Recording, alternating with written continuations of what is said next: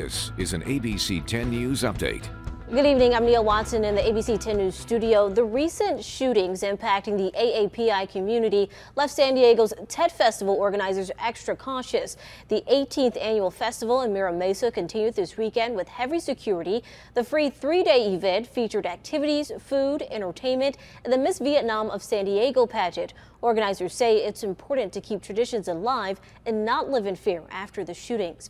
The number of COVID-positive patients in San Diego County dropped by 6 to now 277.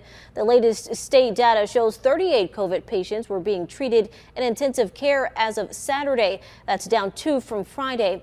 And 208 hospital beds were available, up 7 from Friday's total. The San Diego City Council voted last week to end the city's COVID-19 emergency declaration.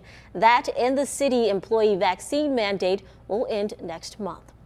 All right, joining us now is ABC 10 News weather anchor Moses Small with a look at the forecast. Hey, Moses. Hi, Nia. Well, we've seen so many winter storms this January, and we're going to have one last one to close out the month. We have a winter storm warning right now until Tuesday morning at 10 for the mountains, and then we have a wind advisory for the deserts that will last until Monday morning at 7. And the rain futurecast shows that the showers are going to be very isolated until late Sunday night, and then they're going to really ramp up Monday morning. And this is going to be a colder system, so it's going to drop the snow level. Looking at lots of snow. Julian could get 1 to 3 inches over the next couple of days. So we need to watch out for the roads in those mountain communities. We need to watch out for the roads elsewhere due to all the rain. But we're only going to see it until Tuesday. After that, we're going to clear out. So if we take a peek at San Diego's 7-day forecast, notice that we're reaching back up near average temperatures as soon as we get to next weekend. And to help you plan out the day, just make sure to plan for a wet ride into work and a wet commute home.